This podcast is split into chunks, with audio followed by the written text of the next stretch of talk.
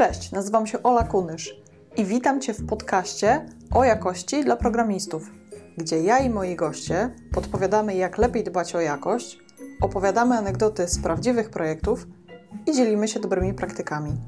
Dziękuję Ci, że tego słuchasz.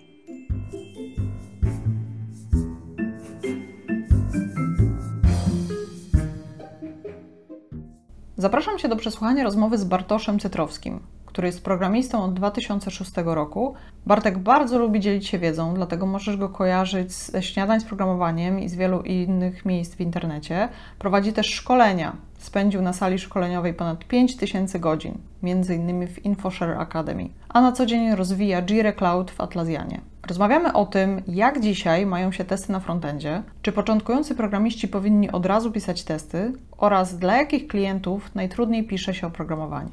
Zapraszam. Jak wygląda pisanie testów na froncie? To znaczy, jak się mają testy na frontendzie? Moje zdanie jest takie, że mają się dużo, dużo lepiej niż miały się kilka lat temu. To na pewno. Ja pamiętam, że w swojej karierze też dosyć późno w ogóle zainteresowałem się testami. Może to wynika z faktu, że od bardzo dawna jakby siedzę na froncie, jak wspomniałeś, 2006 rok, to na początku nawet się nie myślało o tym, żeby pisać testy. Ja pamiętam, że kiedyś kolega do mnie przyszedł, słuchaj, ja tam pisałem testy jednostkowe w JavaScriptie na froncie, tak, że co, co, co, co, co ty zrobiłeś? Ale jak testy jednostkowe? W czym ty to dopiszesz w ogóle? Wtedy, wtedy poznałem pierwsze biblioteki do pisania testu. To było chyba QUnit, jeżeli dobrze pamiętam. Teraz wydaje mi się, że raz, że jakość materiałów, która się pojawiła, dwa, że autorytety, które pokazują, jak te testy można pisać e, w sensowny sposób, wpływają na to, że ten temat już nie jest traktowany po macoszemu. Poza tym projekty frontendowe są dużo bardziej skomplikowane niż to było kilkanaście lat temu, powiedzmy. Także jak buduję już aplikację, to bardzo dużo tej logiki biznesowej zastanę też po stronie frontendu, więc e, ciężko by było poradzić sobie bez testów, ale to też zależy, jak wszystko w tej branży, mhm. bo jeżeli mówimy o projektach, które startują w fazie prototypu, to te testy tak naprawdę wiążą mi sznurówki i nie mogę tego prototypu dowieść do takiej wersji, którą chciałbym powiedzmy skrystalizować. Mhm. Tutaj wiąże się z tym jeszcze kilka patologii. Taka pierwsza, która rzuca, rzuca mi się na, na język, to jest to, że prototyp zapomina, że jest prototypem i staje się aplikacją produkcyjną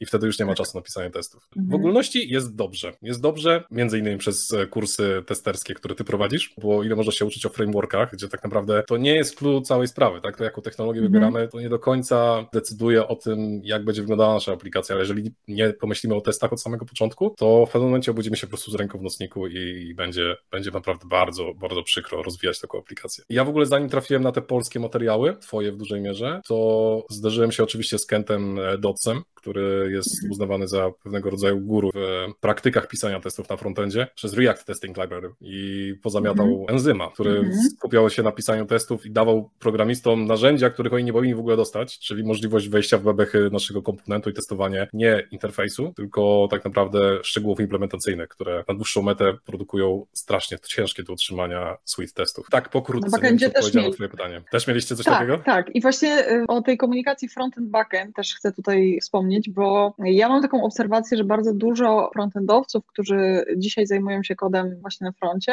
to są ex-backendowcy. I na backendzie te testy są od dawna. Mieliśmy swoje też przygody, mieliśmy swoje grzechy, testowanie metod prywatnych, jakieś takie wejście właśnie wybechy, tak jak mówisz, takie, pisanie takich testów, które są totalnie nie do utrzymania później, ale przez to, że, że była ta migracja backendowców na front, to ja mam takie trochę wrażenie, że ponieważ na backendzie te testy już były i były bardzo ważne, to że backendowcy trochę też cisnęli z tymi testami testami na front. Czy ty masz podobne obserwacje? Ja mam obserwację taką, że ci backendowcy, którzy rzeczywiście trafiali na front, to są backendowcy, którzy zahaczyli o ekosystem Angulara, a tam te testy są mocno, bardzo mocno ugruntowane i chyba między innymi z tego powodu, że trafiają tam ludzie, którzy mają dużo większe pojęcie o jakby modularyzacji kodu, o dzieleniu tego na obiekty, na odpowiedzialności. Jest jakby cała seria dobrych praktyk i doświadczenia właśnie z testowania na backendzie, gdzie nie oszukujmy się, testowanie na backendzie ma trochę dłuższą historię niż na, niż na froncie. Mhm. Zgodzę się z tym, że osoby, które piszą testy, to w dużej mierze są osoby, które też ogarniają te aplikacje od strony backendu. No jest coś takiego, że jak masz jakieś swoje praktyki w swoim miejscu, tak, gdzie, gdzie się rozwijasz, gdzie, gdzie piszesz ten kod i nagle przenosisz się do, do innego projektu, tam jest inna technologia, inne frameworki, inne narzędzia, cokolwiek jest innego, to chcesz jakby skopiować wszystko to, co robiłeś, no dobrze, bo, bo jakby o to chodzi, żeby kopiować te dobre nawyki. I może być tak, że tam nie ma tych narzędzi, tak może być na przykład, jeśli ktoś przechodzi, powiedzmy, znaczy może teraz już nie, tak, bo tak jak mówisz, wszystko się zmienia na tak, lepsze, ale jakiś czas temu, no jak na przykład ktoś przechodził z Java do Pythona tam kilka lat temu, to, to był taki zgrzyt, że nie było narzędzi, których można było łatwo testować, albo nie było dobrych praktyk, albo nie było community, które wspiera ten proces. Czy widzisz to, że w zależności od języka, czy od stosu technologicznego z tymi testami jest lepiej albo gorzej? To zależy, jak bardzo starą aplikację mamy, mhm. bo jeżeli chodzi o frontend, no to jeżeli kręcimy się wokół najnowszych projektów, które powstają na bazie Vue, Reacta, Angulara, mhm. to jest z tym dużo lepiej. Jeżeli mielibyśmy zajrzeć w projekty oparte jeszcze na Backbone, jQuery i tak dalej, to tam już jest gorzej, bo po prostu nie ma tej modularyzacji, która pozwala nam mimo wszystko pisać lepsze testy. Czasami pozwala nam uciec od konieczności pisania testów przez jakiś czas, bo w momencie, kiedy ja dobudowuję do mojej aplikacji, a nie muszę zmieniać tego, co już miałem, to mogę żyć w takim przeświadczeniu, ok, dopóki nie będę musiał tego zmienić, to jest jeszcze dobrze. Jak będę musiał zmienić, to wtedy warto najpierw napisać testy i upewnić się, że nie zepsuję niczego, co tam jest. Ale wtedy też może być mhm. za późno. Pytanie, jak tak. długo pamięć ma. Ogólnie z długiem technicznym jest tak, że tworzymy tam jakieś taski albo dodajemy do to-do listy i to gdzieś tam umiera w czeluściach projektu. Ja bym, wiesz co, nawet podzielił te tematy projektów na projekty typowo hobbystyczne, gdzie ja jestem mhm. solo, de solo deweloperem i powiedzmy wierzę w to, że za tydzień nie zapomnę, co pisałem. Ale to też, jeżeli taki projekt rośnie do pewnej skali, to ja już nie pamiętam, co mogę zepsuć w mojej aplikacji. Także w którymś momencie pojawia się takie, takie przemyślenie, cholera, przydałoby się jednak trochę testów. A inaczej to wygląda przy pisaniu testów e, do produktu, który rozwijam. Bo jeżeli mhm. mam produkt, który zarabia, ja nie chcę go zepsuć w żadnym momencie. Jira Cloud pozdrawia. Nie chcę mieć tutaj, tutaj problemu. Bo taki podział, że mam projekty, gdzie jest jeden deweloper, który ogarnia bardzo dużo i długo jest w stanie wytrzymać bez testów, albo projekty, które no, już mają dużo większy zespół, mają już swoją historię i czasem nie było ich w nich testów na początku, ale sukcesywnie mhm. są one dorabiane i tutaj już się nie da tego uciec. Mhm. Chociaż powiem Ci, że ja na przykład jak rozwijam swoje projekty, to też lubię sobie napisać chociaż kilka takich testów, tak żeby z grubsza przejść przez główną logikę biznesową,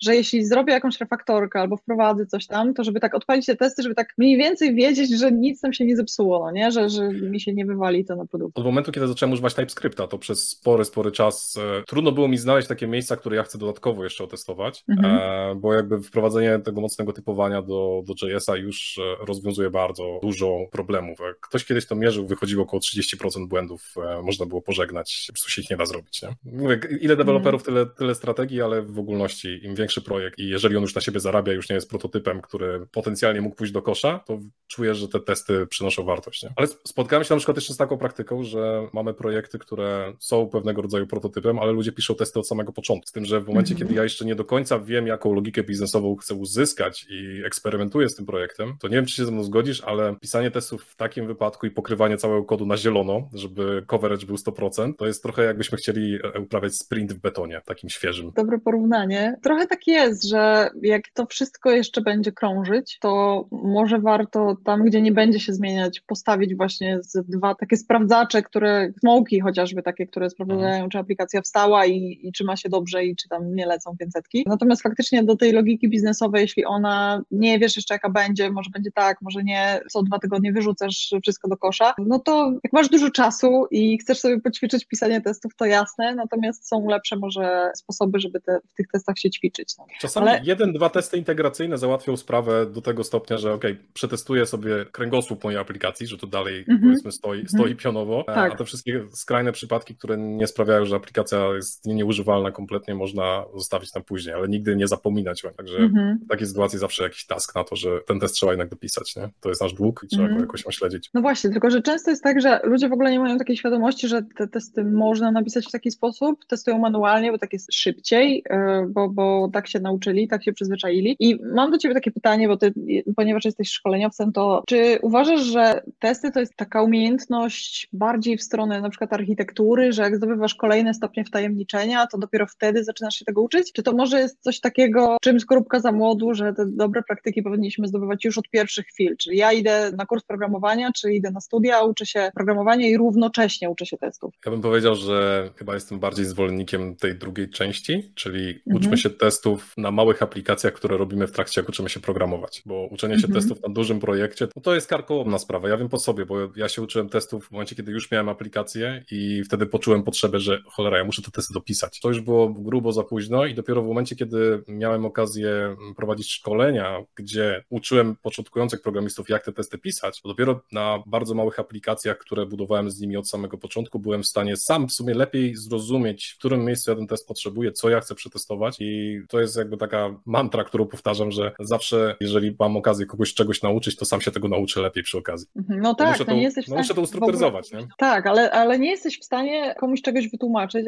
ani kogoś czegoś nauczyć, jeśli sam tego nie rozumiesz, bo może ci się wydawać, że rozumiesz i nagle zaczynasz to tłumaczyć i tak, no, no nie. To jest w ogóle jeden, jeden taki myk, który może zastosować każdy, kto myśli o uczeniu kogokolwiek, czegokolwiek. Spróbujcie nagrać swoją wypowiedź, gdzie próbujecie coś wytłumaczyć, wyimaginowanej kaczce nawet. Odtwórzcie to i zobaczcie, czy w ogóle bylibyście w stanie zrozumieć, co powiedzieliście. Może być audio, dlatego że wiem, że wiele osób ma problem z oglądaniem siebie, znaczy ze słuchaniem też, ale z oglądaniem jest dużo gorzej, więc możemy się skupić na tym, że o Jezu, jak ja wyglądam, jak ja tutaj, jakie głupie rzeczy robię, chociaż to też jest kolejny poziom, ale faktycznie nawet przelać na papier zobaczyć, jak to się czyta, albo siąść do tego na drugi dzień. I wtedy faktycznie wychodzi, że od razu widać, gdzie czegoś nie rozumiesz, bo tak idziesz tak trochę naokoło, albo coś jest za bardzo zagmatwane, albo jakoś tak, no z reguły jest za bardzo. Nigdy nie jest tak, że jest zbyt prosto, tylko zazwyczaj chcemy przekazać wszystko, co wiemy i wszystko naraz i karmimy tak. Lądujesz na takim, jakby, jakby, zaczynasz skakać pomiędzy poziomami abstrakcji. Najpierw mówisz coś tak. ogólnie, potem na chwilę schodzisz do szczegółów, potem znowu ogólnie i grupa już jest dawno, dawno zgubiona. Nie tyle grupa, już nawet chyba pracy, której coś tłumaczysz. Mhm, Z tym, że im mniejsza grupa, tym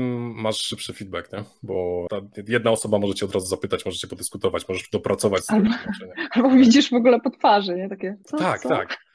Ja w ogóle strasznie piłuję ludzi, jak mam, bo ja mam bardzo dużo zajęć na, na Zoomie, włączcie mi kamery, mhm. bo ja, ja jadę na ślepo, jak, jak nie macie kamer. Pytanie, kiedy nadrabiamy testy? Kiedy wiemy, że ta logika to już jest ta? To jest, to jest bardzo dobre pytanie i ja nie pamiętam kiedy, ale spotkałem się kiedyś z takim podejściem, że przede wszystkim warto analizować to, które obszary naszej aplikacji się najczęściej zmieniają. Mhm. W sensie, jeżeli, jeżeli widzimy po historii zmian e, kodu, to możemy zaobserwować, które moduły prawdopodobnie nie zostały na początku w ten sposób zdekomponowane, żeby ta zmiana tam zawitała bardzo rzadko i to są miejsca, mhm. które aż proszą się o testowanie, bo prawdopodobnie przy którejś zmianie zepsujesz tą logikę i, i tak trzeba będzie to przetestować manualnie, trzeba będzie przywrócić zmiany, prawdopodobnie załatać jakiegoś hota na produkcji i tak dalej. Także dla mnie wyznacznikiem jest to, co się najczęściej zmienia. Jeżeli mam rzeczywiście wybór, w którym miejscu masz te test teraz napisać, nie? czyli jeżeli mhm. wybieram, wybieram obszar aplikacji, który jest e, takim najbardziej palącym obszarem, to zawsze patrzę na to, jak często tam ktoś nanosi zmiany. To jest podobnie z refaktoringiem. W sumie to chyba jedno z drugiego wynika, tak? Jeżeli ja chcę gdzieś zrobić refaktoring, to upewnij się, że rozumiesz tę aplikację, a najlepiej się upewnisz, jak napiszesz testy. No i jeśli nie masz testów, to tak naprawdę nie wiesz, czy to jest refaktoring, czy to jest zmiana po prostu logiki, tak? No tak, no możesz być bardzo dobra w JavaScript, ten bazowy język. Dajmy na to, znasz wszystkie kruczki. Może ci się mhm. wydawać, że znasz. Możesz się przy okazji nauczyć tego nowego kruczka, o którym nie wiedziałaś, tylko pytanie, czy nauczysz się przy testach, czy nauczysz się, jak klient zadzwoni, słuchaj, aplikacja nie działa. I to jest drugi dobry moment pisania testów, to znaczy, jeśli coś nie działa, to dobrze jest napisać test, który sprawdza, że faktycznie to nie działa, to znaczy test, który jest czerwony i wtedy naprawiasz i, i odpalasz ten test jeszcze raz i jeśli się nie zazieleni, to znaczy, ta naprawa nie jest we właściwym miejscu. Regresyjny, Albo test dobrze, był, dobrze Test był nie, niewłaściwy. No tak, tak. To zawsze jak masz wykrywanie regresji, czyli tego, że coś się nie zepsuje w przyszłości, to, to są testy regresyjne, tak moim zdaniem. Chociaż pewnie w jakimś poradniku one mają jakąś taką specjalną swoją nazwę, natomiast ja tak bardzo lekko podchodzę do, do szufladkowania testów, bo potem e, przechodzą mi na przykład na kursy osoby i jakby ciężko jest e, zrozumieć, że na przykład na backendzie granica pomiędzy testami jednostkowymi a integracyjnymi jest w zupełnie innym miejscu niż na frontendzie, bo to wynika po prostu z tego, jak działają te struktury, tak? Jak, że, że na frontendzie masz te komponenty i możesz mieć na przykład kilka komponentów nawet w jednej klasie, a na backendzie jest raczej tak, że, że klasa to jest już raczej taka większa rzecz i nie ma czegoś takiego, że testy jednostkowe raczej są mniejsze niż, niż większe. Także to takie wkładanie do konkretnych szufladek potem rodzi. To nikomu nie służy tak naprawdę, nie? Ja zawsze zachęcam do tego, żeby pisać takie testy, jakie są w danym momencie potrzebne, a to, jakie nazwiemy, to już jest sprawa drugorzędna. Piszmy testy tam, gdzie one rzeczywiście przynoszą wartość, bo jeżeli ja napisałem tak. testy, w sumie nie wiem, czy ja się czuję pewniej po tym teście, czy nie, to chyba on nie był potrzebny. A jak już jest, to niech zostanie. Jeśli nie trzeba go zmieniać z każdym refaktoringiem, to... Z drugiej strony, jeżeli zawsze świeci się na zielono, pytanie, czy był potrzebny. No, jeśli się napisało test i on od razu jest zielony i potem już zawsze jest zielony, to nie wiadomo, czy, czy on cokolwiek sprawdza. Dobrze jest wysypywać testy. To jest jedno z moich ulubionych zajęć, czyli że psuję i patrzę, czy któreś testy na to zareagowały. Mam kolegę, który robił magisterkę z testów mutacyjnych. Dla, dla tych, co nas słuchają i nie wiedzą, co to jest, generalnie chodzi o to, to, że piszemy testy i piszemy testy sprawdzające, jak nasze testy są dobre. Czyli mutujemy kod źródłowy, zmieniając kolejność konkretnych konstrukcji, oczywiście w ramach poprawnej, poprawności składniowej. Jeżeli zmieniliśmy linijki, a test się nie wysypał, to jest spora szansa, że jednak czegoś nie pokryliśmy. Dla osób, które interesują się e, grami, czy, czy lubią, lubią grać w gry, to jakby testy mutacyjne są taką walką z mutantami i to jest taka grywalizacja w to, w to włączona, więc to jest też taki ciekawy temat. Tutaj Mru pisze, że na początku odbił się od ściany e, koniecznością mokowania miliona rzeczy w istniejącej aplikacji. Rozwiązaniem okazał się Cypress. Ja bym powiedział, że nie tyle Cypress hmm. jest rozwiązaniem, co odpowiednia struktura tej aplikacji. Tak? Jeżeli aplikacja no... jest dobrze zaprojektowana, to te konieczności tego mokowania nie będzie aż tak wiele. Nie? Tak, ale z drugiej strony, jak wchodzisz do aplikacji i ona już jest i ma wiele linii i zarabia na siebie, no to oranie struktury aplikacji nie zawsze jest możliwe. No tak, to wtedy rzeczywiście testy integracyjne Cypress pozdrawia i idziemy z tematem. Jest jeszcze pytanie, czy usuwamy czasem test. To jest to, co chciałem poruszyć, bo wspomnieliśmy mhm. właśnie o tych wiecznie zielonych testach, które w sumie nie dają nam żadnej wartości. Czasami jest tak, że testy, które napiszemy później, może są lepsze i może one się czasem czerwienią, a i tak pokrywają te przypadki, które pokryliśmy wcześniej. Także filozofia utrzymania testów dla mnie dalej jest niejasna. Nie do końca zgadzam się z ideą tego, że testy zawsze muszą rosnąć. W sensie dorzucamy nową logikę, musimy zadbać o to, żeby wszystkie te przypadki, które do tej pory mieliśmy, też były pokryte. Czasami to jest trochę na wyrost, nie? Ale z drugiej mhm. strony, dobry moment na usuwanie testów jest wtedy, kiedy wykryjemy, że nowe wymagania, które przyszły do aplikacji są sprzeczne ze starymi. Bo jeżeli ja dopisuję mhm. nowe testy, moja aplikacja zaczyna przechodzić nowe testy, a inne się wywalają, to teraz pojawia się pytanie, czy one się wywalają dlatego, że ja zrobiłem błąd, czy one się wywalają dlatego, że mamy nowe sprzeczne wymagania z tym, co było wcześniej. No jeśli zmienia się logika biznesowa aplikacji, czyli wymagania de facto, no to te stare testy są nieaktualne, no i wtedy trzeba je wyrzucić. Tak, ale czasami no jest jeszcze... tak, że wymagania, które do nas przychodzą, e, nie mają jasno powiedziane, że zmienia się logika biznesowa, tylko to dopiero jakby biznes się dowie od nas, że logika się zmieniła, bo byście zapomnieli, tak. że tam były takie inne wymagania. Nie? To też jest taki dodatkowy zysk z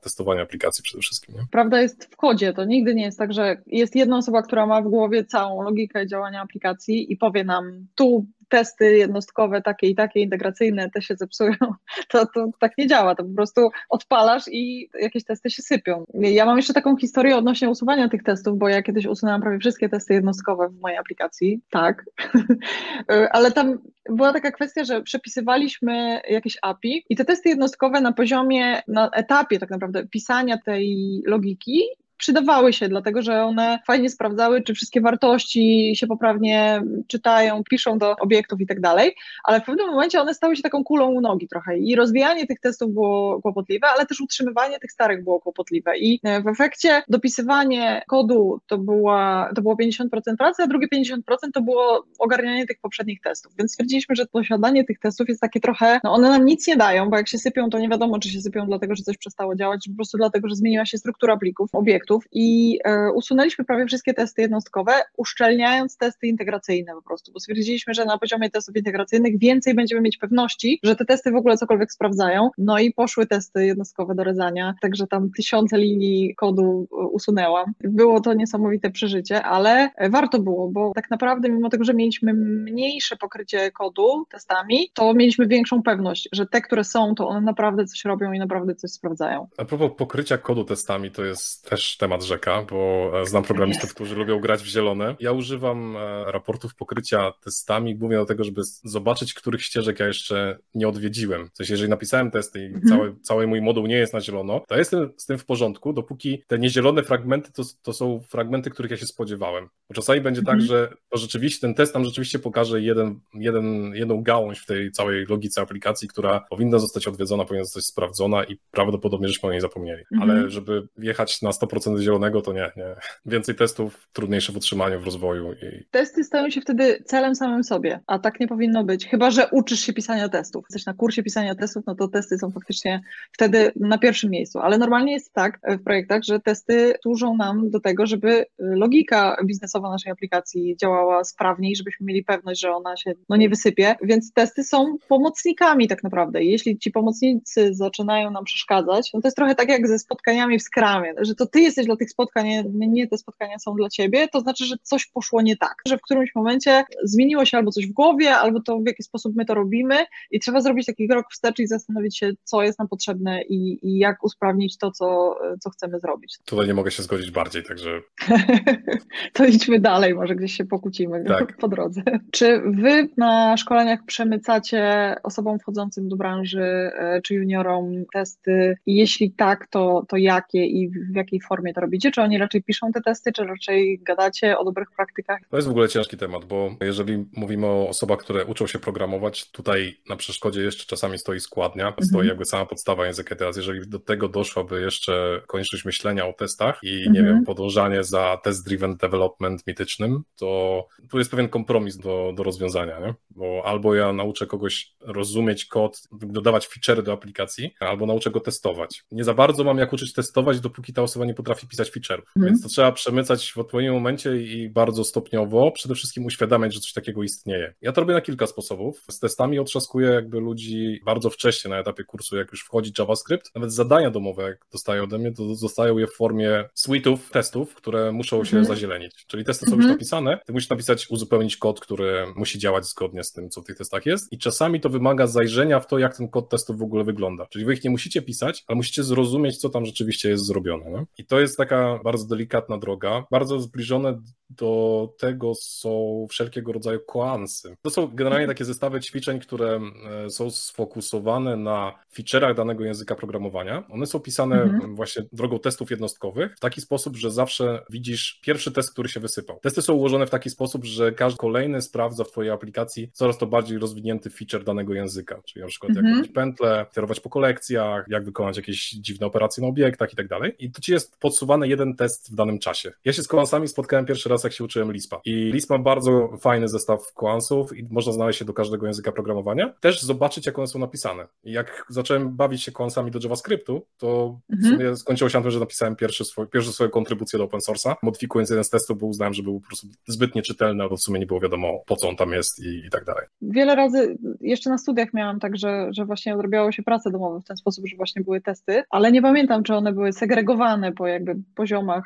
Wiesz, tam musiałaś napisać całą prawdopodobnie logikę, która ten test miały przejść, mhm. czyli coś w stylu, jak masz takie serwisy jak Code Wars, gdzie dostajesz zadanie mhm. i musisz rozwiązać to zadanie swoim kodem. Koansy są bardziej ustrukturyzowane w taki sposób, że masz blanki wstawione w twoim kodzie. Te blanki mhm. są neutralne, ale dopiero jak je uzupełnisz poprawną wartością czy poprawną konstrukcją składniową, to twój test zaczyna się świecić na zielono. I zwykle okay. z komentarza w teście wynika, czego się w danym momencie uczysz, nie? Na przykład w cudzysłowie w JavaScriptie nie mają znaczenia, w niektórych przypadkach oczywiście. I tutaj mhm. jakby każdy nowy feature jest ci przedstawiany w formie takiego wywalonego jednego testu. Możesz mhm. podejrzeć rozwiązanie, ale czasami jest nawet tak, że oni zachęcają do dopisania nowych koansów, czyli dopisania mhm. nowych wariantów, które dają nam w sumie ten sam rezultat, nie? Na przykład jakie wyrażenie w JavaScriptie byłoby prawdziwym wyrażeniem i tak dalej, i tak dalej. Czy koans to to samo co kata? Właśnie jest to bardzo zbliżone, ale mówię, koans wprowadza nam feature języka tak, że mamy bardzo dużo kodu już gotowe, my go tylko uzupełniamy, także poznajemy mhm. E, konstrukcję, uczymy się to czytać, a przy kata jest tak, że mamy zadanie, które trzeba rozwiązać.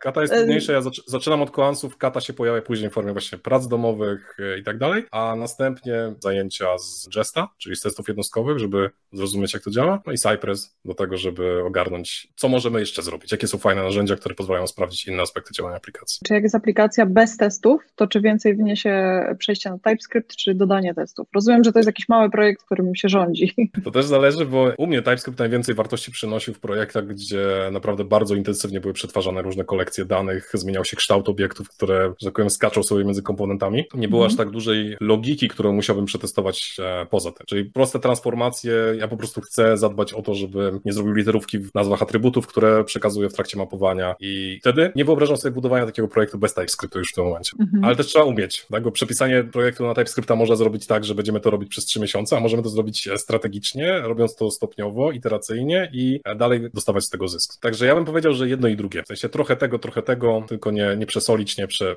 I ewolucyjnie, raczej ewolucyjnie. niż rewolucyjnie. Rewolucja w kodzie zawsze jest trudna. Zwłaszcza tak. jeżeli pracujemy w zespole. W którym momencie mam zamrozić codebase, żeby mógł spokojnie zrobić refactoring, dopisać wszystkie brakujące elementy, przepisać zwłaszcza projekt na TypeScript, żeby reszta zespołu nie siedziała po prostu z założonymi rękoma. Albo zarywam -hmm. weekend i robię to po godzinach pracy, albo e, to się nie uda. Nie? Także musi być strategia, żeby robić to iteracyjnie, moim zdaniem. Jaką miałeś spektakularną wpadkę na produkcji? U nas jest akurat bardzo dobre zabezpieczenie przed tym, żeby do produkcji tego typu rzeczy nie dotarły. W poprzednim zespole, w którym pracowałem, bo pracowałem przy Jirze w wersji Data Center, gdzie mm cykl wydawniczy jest bardzo długi i po drodze to przechodzi naprawdę serię mega, mega solidnych testów i to trwa po prostu. Jeżeli ja coś zepsułem, jak nie w moim zespole, to w kolejnym, który będzie to na przykład integrował z produktem, te błędy by wyszły. I nam to wyszło przy w ogóle beta testach. Problem polegał na mm tym, że mieliśmy bibliotekę, która potrzebowała pozycjonować elementy względem iframe'ów na stronie. Takiej mm -hmm. zasadzie, że miałaś na przykład trigger do tooltipu, który trigger znajdował się w obrębie iframe'a, ale tooltip musiał być pozycjonowany względem całego okna aplikacji, więc musiał się znajdować poza tym iframe'em. Tu się zaczynały schody, bo żeby określić pozycję iframe'ów względem reszty dokumentu, trzeba było po tym wszystkim przeiterować, zobaczyć jakie są dokładnie wymiary i tak dalej. I wszystko było ładnie, pięknie,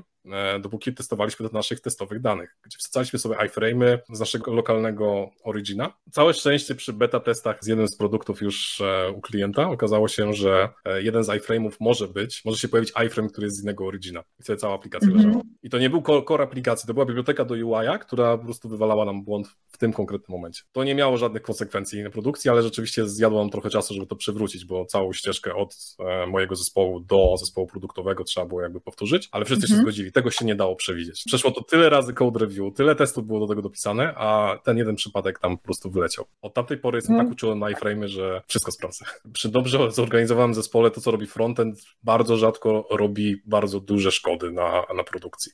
Mam historię tutaj, kiedy my mieliśmy akurat widgeta, który się odpalał na stronach naszych klientów i w miarę też to przetestowaliśmy. Wtedy nie mieliśmy jeszcze takiego sandboxa, czyli takiego środowiska testowego identycznego z środowiskiem cudzym, w sensie cudzej strony, ale było tak, że, że poszliśmy na produkcję, odpaliliśmy szampana i okazało się, że zabiliśmy stronę naszego klienta i musieliśmy robić rollback, bo CSS-y się wywaliły zupełnie i cała strona była czarno-biała, takim tekstem po prostu jak w Wordzie, no i szybko musieliśmy robić rollback, ale to było typowo frontendowe. To jeszcze wiesz, zdefiniujmy jak określimy dramat w kontekście faila na produkcji, tak? Czy moja mm. aplikacja jest aktualnie w stanie, którego nie jestem w stanie już przywrócić do formy działającej, czy to jest kosmetyczna kwestia? Bo jeżeli -hmm. backend jest w bardzo dobrym stanie, jest bardzo fajnie utestowany, mamy API, które sprawdza wszystko, co przyjdzie od użytkownika, to jesteśmy bezpieczni. Jeżeli na frontendzie -hmm. coś pójdzie nie tak, ja nie zwaliduję pewnych danych, też do pewnego momentu jestem bezpieczny, no chyba, że mówimy o XSS-ach, gdzie backend nam coś mhm. daje, ale on nie miał potrzeby tego walidować. My powinniśmy to zwalidować, jak to dostaliśmy. I wszystkie problemy związane z bezpieczeństwem, co jest w ogóle tematem rzeką też, jeżeli chodzi o frontend. Ja bym przeszła teraz do takiego tematu trochę bardziej miękkiego, to znaczy też w kontekście tej produkcji, ale od takiej innej strony. To znaczy, dla kogo najtrudniej pisze się soft? Dla jakich użytkowników, dla jakich klientów? Czy gorzej jest, jak jest na przykład jeden klient po drugiej stronie? Czy gorzej jest, jak jest wielu użytkowników, tak jak wy macie w tej chwili? Ja mam w karierze epizody, gdzie pisałem dla jednego klienta, dla wielu, dla klientów wewnętrznych, w sensie w liczbie osób po prostu, tak? Jeżeli mm -hmm, mówimy mm -hmm. o mhm. aplikacji, to mogła być osoba, która chciała mieć swoją aplikację ona wytyczała wymagania, zakładając, że wie wszystko a propos swoich użytkowników. Także to jest jeden mhm. scenariusz, gdzie ja nie mam w ogóle styczności z użytkownikami, ja oddaję aplikację i ten człowiek mówi, tak, to jest to, czego chciałem. Po kilku tygodniach przychodzi, nie, to jednak nie jest to, czego chciałem, ale to jest inna kwestia. Jeżeli mam możliwość pracy przy produkcie, gdzie mam metryki, mam feedback bezpośrednio od użytkowników i widzę, co się dzieje z moją aplikacją, zbieram też zgłoszenia na bieżąco, to to jest zupełnie inna bajka. Także ja nie wiem, czy jestem w stanie nawet porównać jeden świat z drugim w kontekście jakby części wspólnych. Mhm. Jeżeli pracuję dla jednego człowieka, ten jeden człowiek daje mi wymagania. Tu mam dużo większą swobodę, jeżeli chodzi o edukowanie, moim zdaniem. W sensie, jeżeli ta osoba rzeczywiście chce zrobić coś, co przyniesie jej wartość, a nie, że jest po prostu zapięta na jedną wizję i to ma być zrobione tak, jak ona chce, to jest możliwość dialogu jest możliwość bardzo szybkiego wpłynięcia na te wymagania, które do nas wpływają. Wygospodarowania czasu na testowanie tej aplikacji, jeżeli uzmysłowimy wszystkie komplikacje, które mogą się pojawić, gdy ta aplikacja już dotrze do produkcji, będzie trzeba ją dalej, dalej e, utrzymywać. Przy pracy z jednym klientem to jest akurat wygodniejsze. Przy pracy z społecznością społecznością, tu zawsze musisz decydować, brać pewne kompromisy na zasadzie, jeżeli zrobię to, to jaki procent moich użytkowników e, może ucierpieć, jaki procent będzie zadowolony, będzie w ogóle mega zajarany tym, że ten feature się pojawił, co mogę w ogóle w aplikacji zrobić, żeby nie zepsuć całego flow pracy użytkowników, którzy korzystają z tej aplikacji do tej pory. Mhm. To jest kompromis za kompromisem i też e, inaczej wygląda cykl wydawniczy, bo jeżeli ja mam bardzo dużą grupę odbiorców, się pojawia temat feature flag, pojawia się temat jakby takiego stopniowego wydawania tej aplikacji z obserwacji obserwowaniem tego, co myślą użytkownicy w coraz większych baczach, że tak powiem. Plus, jeżeli twoja aplikacja jest też platformą dla innych, to dochodzi temat tego, żeby nie zepsuć tej platformy, bo ludzie piszą na to platformę aplikacje, czyli mm -hmm. na przykład mhm. rozszerzenia do Jiry chociażby, do wszystkich produktów Atlassiana. Tutaj poza tym, że mamy klientów, którzy korzystają z Jiry, to mamy też osoby, które piszą rozszerzenia. Te osoby też zarabiają na tym, że piszą rozszerzenia, więc nie możemy zepsuć tego biznesu. Jak tak mówiłeś o tych zespołach i o tym, że po pierwsze nie pracujesz dla jednego klienta, a po drugie nie pracujesz sam, masz taką dużą świadomość dotyczącą jakości oprogramowania, ale umówmy się, że no nie dla każdego to jest jakiś priorytet i, i o ile ktoś ma quality w nazwie stanowiska, no to jeszcze pół biedy, ale jak ktoś jest na przykład inżynierem oprogramowania, to już różnie z tym bywa. I powiedz, jak w dużych organizacjach przebiega to wyznaczanie standardów, to dbanie o jakość w takim szerszym spektrum? To jest podobnie jak ze Scrumem. To nie może być tak, że to jest priorytet jednego dewelopera albo nawet jednego zespołu, tylko to musi być tak, że jest pewnego rodzaju kultura w organizacji. Deweloper ma świadomość, że ta jakość jest ceniona, że górne warstwy Twojej korporacji wiedzą, że poświęcenie czasu na poprawę jakości kodu, poprawę jego utrzymywalności, dostępności itd. Tak to są rzeczy, które się zwracają w dłuższym czasie, plus zmniejszają frustrację deweloperów. Jeżeli to jest tak, że mamy produkt, który się rozwija jak szalony i jest jeden zespół, który widzi sens w utrzymywaniu jakości kodu, ale organizacyjnie tego nie ma, to mhm. organizacja patrzy na ten zespół jako na zespół, który dewelopuje najwolniej. Mają mały impact na resztę, mhm. ponieważ prawdopodobnie robią tylko jedną część tej całej aplikacji, więc nawet nie widać tego, że te testy się pojawiły i przez to aplikacja jest bardziej stabilna, mamy rzadziej zgłoszenia błędów, bo jest jeszcze druga część tego całego tworu. Także mhm. musi być lider, który w kulturę pisania testów, w kulturę w ogóle utrzymywania aplikacji w dobrym stanie będzie propagował dalej w organizacji. U nas nie ma w ogóle testerów jako takich. Mamy QA-ów, którzy są, ja się śmieję, takimi trochę adwokatami. Oni przychodzą, oni pokazują nam rzeczy, na które powinniśmy zwrócić uwagę. U nas deweloperzy testują aplikacje. Mhm. Deweloperzy, no i, i, czasem produkcja testuje, ale to wynika jakby z mechanizmów, które mamy. Niektóre rzeczy by się nie dało przetestować na taką skalę. E, na jednym z czołgów w Gdańsku występował kolega od nas z Rosjana i on pisywał właśnie, jak u nas feature flagi pozwalają testować pewne zmiany już na produkcji, tak? Można mhm. releasować te zmiany. U nas bardzo często mamy instancje docodingowe, czyli to, co zbudowaliśmy najpierw sami musimy zjeść. Jak się zatrujemy, to, to wtedy będziemy się leczyć tylko my, a nie wszyscy nasi klienci. Także mhm. bardzo często też te zmiany są już testowane po prostu w boju, ale najpierw u nas, e, zanim ujrzało światło dzienne. Także to jest też mhm. jakiś sposób. Ja wcześniej nie myślałem o testowaniu aplikacji w takim kontekście, bo zawsze myślałem o produkcji, a nie, testowanie na produkcji to, to, to nie jest dobry pomysł. Ale jeżeli masz te wszystkie mechanizmy zabezpieczenia, grupę szybkiego reagowania, to czasami mhm. to jest jedyny sposób, żeby sprawdzić to w działaniu, zwłaszcza przy takiej skali software. Czyli to budowanie takiej kultury. A jak to jest z nowymi osobami, które przechodzą? Czy to jest tak, że wy odsiewacie na interwiu ludzi, którzy nie dbają o jakość, czy staracie się na nich wywrzeć taką pozytywną presję, jak już przechodzą? Interwiu są zepsute wszędzie. Nie ma, nie ma mhm. idealnego scenariusza do tego, żeby rekrutować ludzi. Zawsze to zepsucie zależy od kontekstu, w jakiej firma szuka ludzi. Na przykład u nas jest tak, że jeżeli ja szukam dewelopera, to ja chcę wiedzieć, czy ja jestem w stanie się z nim dogadać, czy w mhm. momencie, kiedy on jest stawiany przed różnymi problemami, czy ja generalnie rozumiem jego reakcję na, na to, co się zadziało w trakcie interwiu. Czasami nawet nie jest istotne to, czy ktoś zrobił wszystkie zadania. Czasami może być tak, że osoba, która zrobiła mniej zadań, wypadnie lepiej niż osoba, która zrobiła ich więcej, biorąc pod uwagę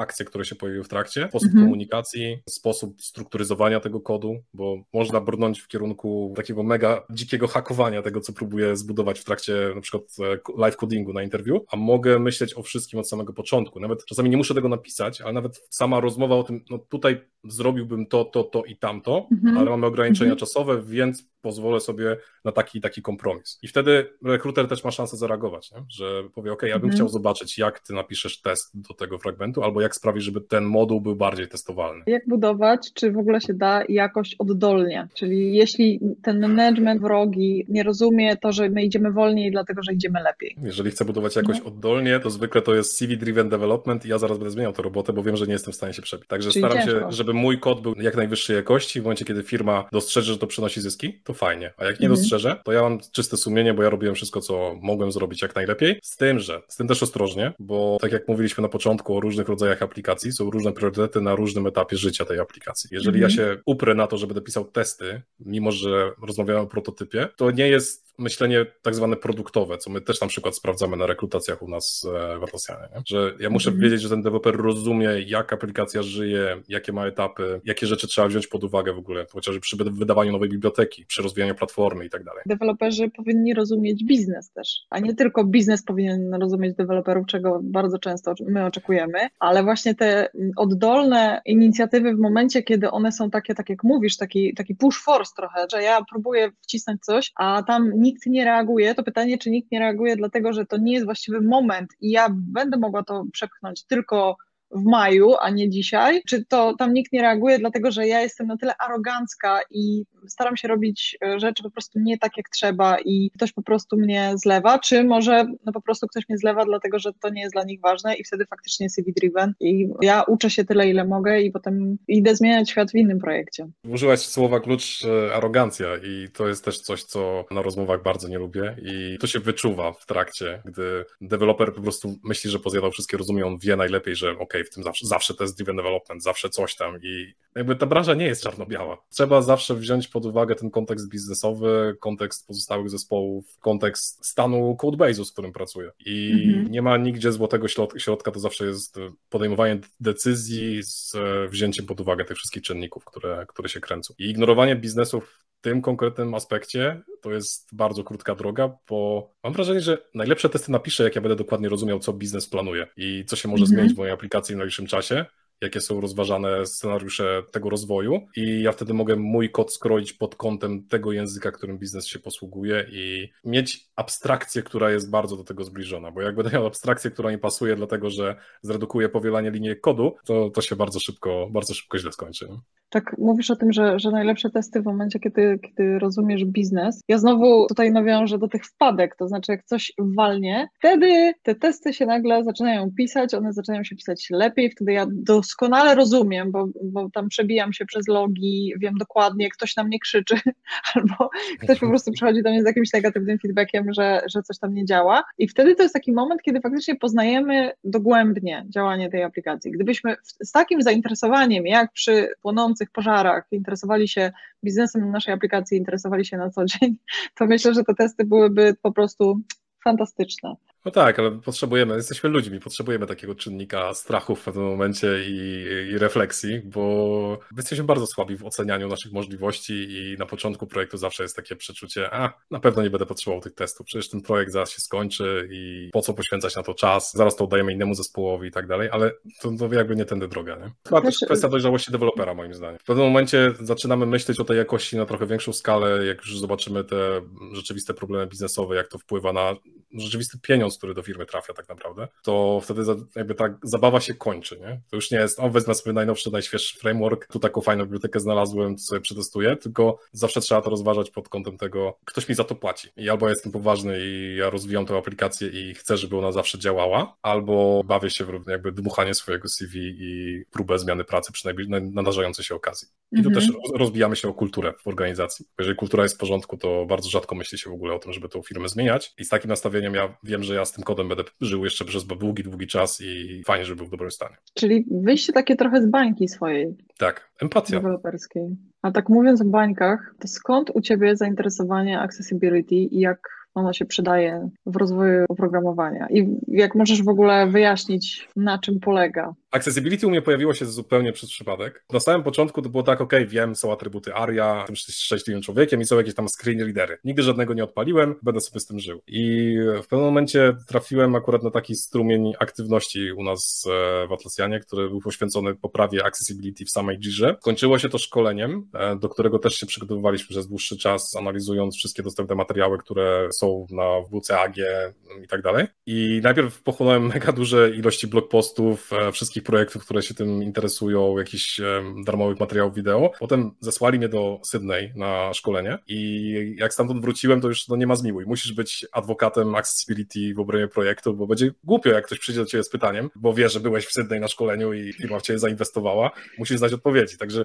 może taka mhm. trochę presja, ale z drugiej strony ja też trochę czasami czuję się challengerem i muszę mieć takie wyzwanie, taką trochę podniesioną poprzeczkę, żeby, żeby w tym kierunku pójść. A potem to już poszło z górki. Promowanie tych materiałów, dzielenie się wiedzą w obrębie zespołu zespołu, zaznajomienie się z różnymi scenariuszami i przypadkami użycia i coś, co mnie mega zaskoczyło, że w ogóle udało się to zorganizować, testy z rzeczywistymi użytkownikami. Mhm. To, że ja zobaczyłem rzeczywiście, jakie problemy mają ludzie, którzy nie widzą, słabo widzą, e, mają problemy z rozróżnianiem kolorów i próbują zrobić coś w aplikacji, którą ja buduję. Że człowiekowi tak czasem mhm. przykro robi, jak to widzi, w kontekście tego, że cholera, czemu nikt wcześniej o tym nie pomyślał? Po prostu mhm. był inny, inny mhm. priorytet. To była akurat jedna z inicjatyw, która pączkowała od dołu u nas w organizacji i bardzo dużo czasu zajęło, żeby uzmysłowić powiedzmy górnym warstwom to, że to ma znaczenie. No, w ostatnich latach w sumie też bardzo głośno było o tym w kontekście odgórnych rządowych inicjatyw, które narzucają spełnianie pewnych norm accessibility. U nas to jeszcze nie jest aż takie solidne, ale ogólnie w Unii Europejskiej bardzo dba się o to, żeby projekty spełniały określone wymagania. I są do tego określone audyty. Przy okazji, jeżeli zaczynasz być deweloperem, który dba o to accessibility, to musisz się zaznajomić z, narzędziami i screen readery to jest koszmar. Każdy działa inaczej. Nie da się tego stestować automatycznie. To jest w ogóle jeden z większych dramatów, który miałem. Że nie jestem w stanie otestować tego, w jakiej kolejności e, przeglądarka będzie mi tabować po elementach na stronie. Co mhm. wydawało mi się trywialne, ale na to wchodzi tyle mhm. różnych czynników, że można rzeczywiście przy tym odpaść, plus wszystkie inne interakcje w zależności od tego, jakiego screen readera używam, bo jeżeli ja jestem deweloperem, ja, okay, ja widzę moją stronę, ja znam te narzędzia, ja z nimi pracowałem pewnie od dłuższego czasu. Przesiadka na screen readery to jest zupełnie, zupełnie inny świat. Już mówię, zupełnie inne skróty, inne interakcje. E, screen readery działają z określonymi przeglądarkami. Na Macu e, można zapomnieć o tym, żeby VoiceOver fajnie działał z Chromem albo z Firefoxem. Firefoxie nie jest mm -hmm. tak mhm. źle z tego, co kojarzę. Tam jest tylko Safari. Teraz, jeżeli ja ignorowałem Safari przez dłuższy czas, to muszę jednak z niego skorzystać, nauczyć się narzędzi deweloperskich i tak dalej, żeby móc sobie, sobie z tym poradzić. No, A jak ktoś wiem, cię tak zaczepia na przykład w kuchni albo na korytarzu i mówi, hej Bartek, dlaczego w ogóle uważasz, że to jest ważny temat, dlaczego my się mamy tym przejmować? Pogadamy, jak za 50 lat będziesz w stanie czytać strony internetowe. To jest bardzo dobre zdanie. No. To jest e, taka w sumie klątwa tego, że jakby ta branża i w ogóle ten świat jest jeszcze stosunkowo młody. My jako aktywni deweloperzy deweloperki nie dostrzegamy tego, że jest pewien ogon, który jest stopniowo wykluczany przez to, jak my budujemy aplikacje. Był swego czasu popularny materiał wideo o tym, jak niewidomy deweloper korzysta z narzędzi Microsoftu i jak mhm. szybko jest w stanie produkować aplikacje. Ja w trakcie moich testów z użytkownikami trafiłem na człowieka, który miał przed sobą ekran, który miał, nie wiem, 30 parę cali, on siedział przed nim 10 mhm. centymetrów i do mhm. tego miał zoomowany ekran do takiego stopnia, że to, co on widział na tych 37 calach, to było mniej więcej szerokości 3 centymetrów u nas na ekranie. I on w ten sposób pracował z aplikacją i teraz wyobraź sobie, że pojawia ci się notyfikacja gdzieś w drugim rogu ekranu, bo tak. kliknęłaś w jeden z przycisków. Nie da się mhm. zrobić idealnej aplikacji, ale da się ją zrobić wystarczająco dobrą i tak naprawdę niewiele trzeba, żeby, żeby do tego poziomu dojść. Jak trzeba kombinować, to wtedy zaczynają się skody. I tak myślę sobie, że ten temat accessibility razem z tym, o czym mówiliśmy wcześniej, to jest nic innego jak takie właśnie wyjście z bańki, taka empatia trochę na to, co jest gdzieś indziej, poza moim własnym podwórkiem, czyli co robi biznes, co robi klient, czego potrzebują moi użytkownicy, czego potrzebują być może testerzy i taki dialog gdzieś tam w zespole, no nie? żeby się nie zamykać w tych ramach takich, które mi nadano przez nazwę mojego stanowiska. No, dokładnie. Trafiłem do programowania przez, przez to, że umiałem rysować, zająłem się animacjami, później e, wskoczyłem w temat user experience, trafiłem do programowania frontendu, programowanie backendu i tak się ślizgałem przez różne te obszary i miałem jakby okazję poznać gwarę lokalną każdego z tych małych wycinków naszego IT-owego świata, powiedzmy. Wbrew pozorom jakby znalezienie wspólnego języka nie jest takie trudne, tylko trzeba rzeczywiście wyjść, zrozumieć jakie tam są problemy i może czasem e, uzmysłowić jakie problemy są u nas, żeby ta druga strona też nas rozumiała. Także bez tego porozumienia mm -hmm. to i mhm. tak jest, rodzi się frustracja, zaczynamy kombinować zamiast znaleźć wspólnie dużo prostsze rozwiązania.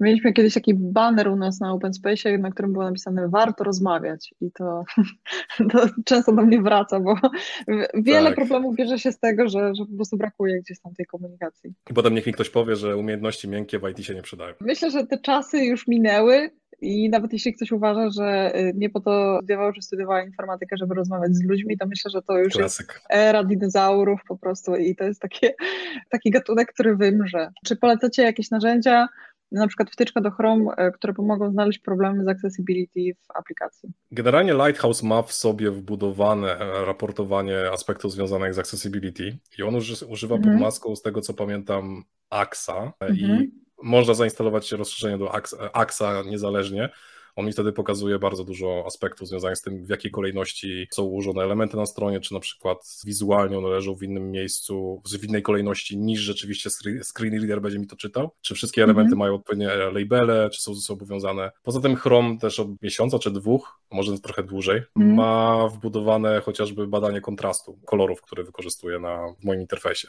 Także jestem w stanie określić, czy dane elementy są w ogóle widoczne dla, dla użytkowników z określonymi wadami wzroku. Nie przypominam sobie jakichś innych dodatkowych narzędzi. Mówię, screen reader, możliwość przeklikania się w ogóle, interakcja z komputerem z zamkniętymi oczami, ze słuchawkami na uszach, to jest, to jest coś, co polecam mhm. każdemu. Pod warunkiem, że macie cierpliwość na ciągle powtarzające się komendy, które ten screen reader wam czyta, że trafiliśmy na listę, lista ma 7 elementów i tak dalej, i tak dalej. A jeszcze większa zabawa no. jest, jak próbujesz korzystać ze sterowania głosem. Musisz mieć bardzo dobry angielski. I im bardziej próbujesz, tym trudniej jest to wytłumaczyć, bo coraz bardziej zaciskasz szczękę, nie?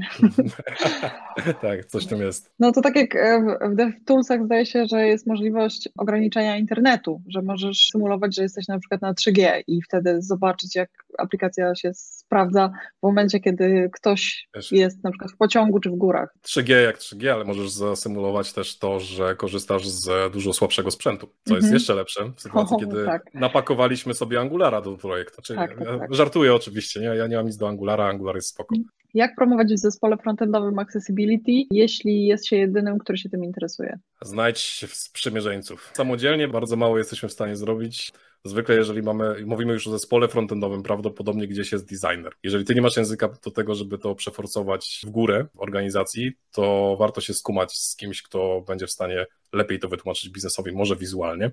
Na biznes zawsze dobrze działają liczby i uzmysłowienie tego, ile użytkowników tracimy, dlatego że nasza aplikacja nie jest dostępna, albo ile projektów nie dostaniemy, dlatego że nie spełniamy standardów dostępności, bo aplikacje rządowe mają już wymóg tego, żeby spełniać określone normy e, pod kątem accessibility. Kontrakty rządowe, dziękuję, do widzenia, bo ja nie potrafię w accessibility. Zainwestujmy w to, niech nasz zespół to ogarnia, bo wtedy mamy większą szansę na e, większy pieniądz. To nawet nie chodzi o, o sam ten pieniądz, tak? O to, że mówimy językiem takim stricte materialnym, czy materialistycznym, tylko chodzi o to, że mówimy innym językiem niż posługujemy się na co dzień. Jak ja wchodziłam do świata kursów online i sprzedaży, na przykład marketingu, to wydawało mi się, że to jest takie podłe i takie okropne i w ogóle, że ktoś inny powinien to robić, bo ja na pewno nie, bo, bo ja chcę mieć Aha. czyste ręce i w ogóle, a potem się okazało, że to, to w ogóle nie jest tak, że to po prostu jest inna umiejętność, którą można nabyć, natomiast większość deweloperów się na to nie decyduje, a my lubimy jednak to, co znamy, a to, czego nie znamy, to lubimy o tym myśleć, że to nie jest takie fajne i nie jest takie dobre, bo my się po prostu prostu tym nie zajmujemy. To mówienie o tych liczbach to też jest przyszłość naszej firmy, czyli przyszłość naszego zatrudnienia w tej firmie, jeśli chcemy myśleć e, o, o tej dłuższej współpracy.